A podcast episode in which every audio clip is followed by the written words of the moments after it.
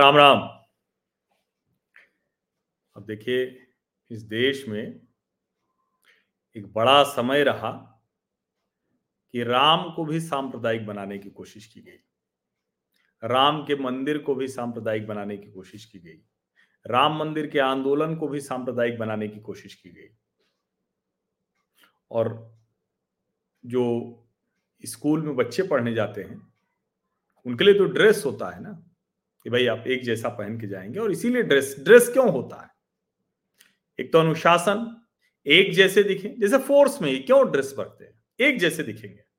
कोई एक दूसरे से छोटा बड़ा नहीं कोई जाति का मतलब नहीं। किसी के पास कितने पैसे हैं उसका मतलब नहीं। अमीर गरीब का फ़र्क नहीं।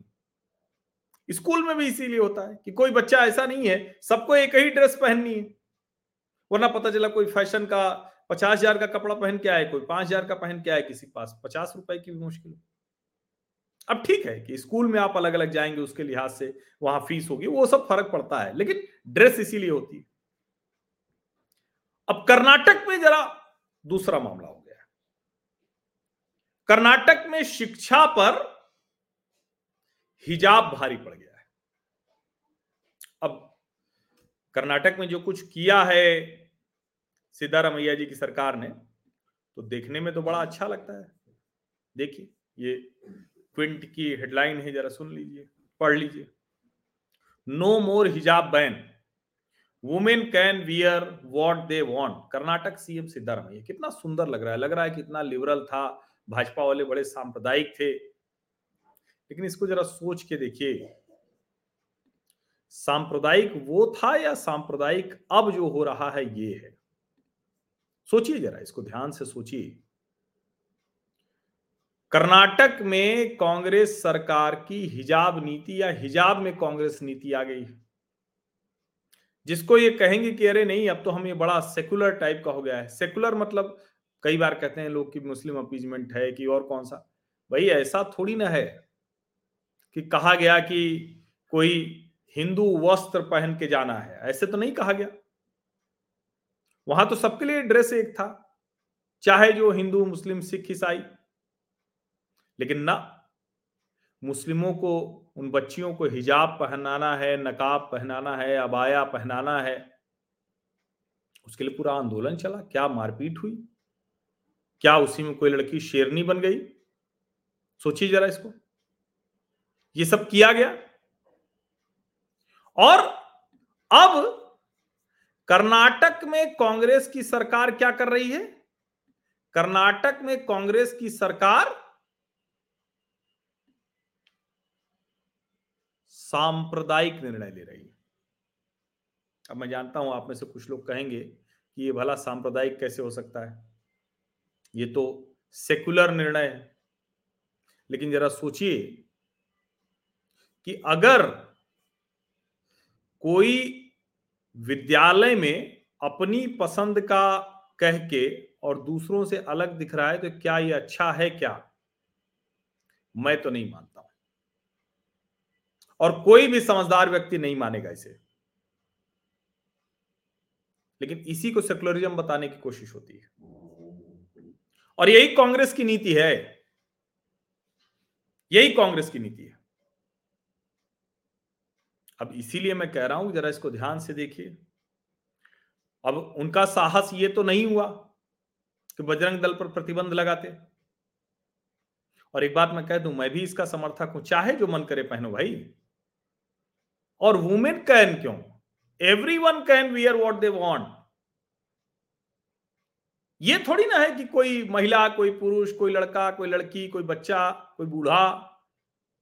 लेकिन अगर आप शिक्षा लेने जा रहे हैं, विद्यालय में जा रहे हैं तो बेहतर होगा कि उस तरह के परिधान पहने जिससे कोई अलग अलग भेद न दिखे।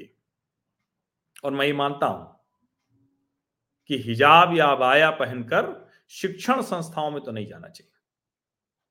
वरना फिर आप ही बार बार कहेंगे कि भाई इसके आधार पर भेदभाव होता है। वो हिंदू था, वो मुस्लिम था, वो ये था तो आपको या तो आगे बढ़ना है और या तो फिर पीछे जाना है।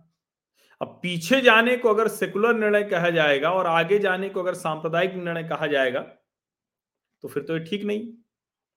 लेकिन एक तरह से ये अच्छा है कि अब पार्टियाँ जो है, वो खुलकर, जिसके लिए उनको वोट दिया जाता है, क्योंकि ये सब जानते हैं कि कर्नाटक में जिस तरह से कांग्रेस पार्टी को प्रथम प्राथमिकता पर चुना है।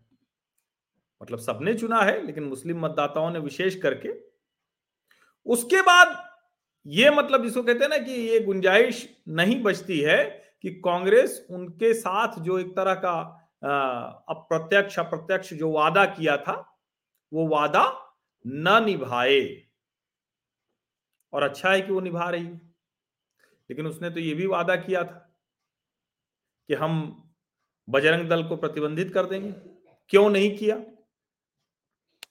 उसको पता है कि कोई आधार है नहीं। नहीं कर सकते हैं बजरंग दल को बैन। बजरंग दल ऐसी कोई गतिविधि नहीं करता है। लेकिन सोचिए, कोशिश तो वही थी कि उसको पीएफआई के पैरेलल खड़ा करते वो कहकर पीएफआई को सहलाना है। इसीलिए मैं कह रहा हूँ कि इस दौर में सबकी प्राथमिकताएँ स्पष्ट हैं। हालाँकि ये अच्छा मैं मानता हूँ, इसमें कोई बुराई नहीं है। अब लोग भी तय करें। तो अब हिजाब प्रतिबंधित नहीं रहा। कांग्रेस सरकार ने ये निर्णय ले लिया। सिद्धारमैया जी साफ़ साफ़ कह रहे हैं, ये बहुत अच्छा है। लेकिन यह भी सच है कि ये एक साफ़ निर्णय दिख रहा है कि पूरे देश में कांग्रेस पार्टी क्या संदेश देना चाहती है। कांग्रेस पार्टी को कर्नाटक और तेलंगाना के बाद क्या लग रहा है, कैसे वो कहाँ कहाँ मज़बूत हो सकती है? क्षेत्रीय दलों के लिए थोड़ी चिंता की बात होगी। वो चिंतित होंगे।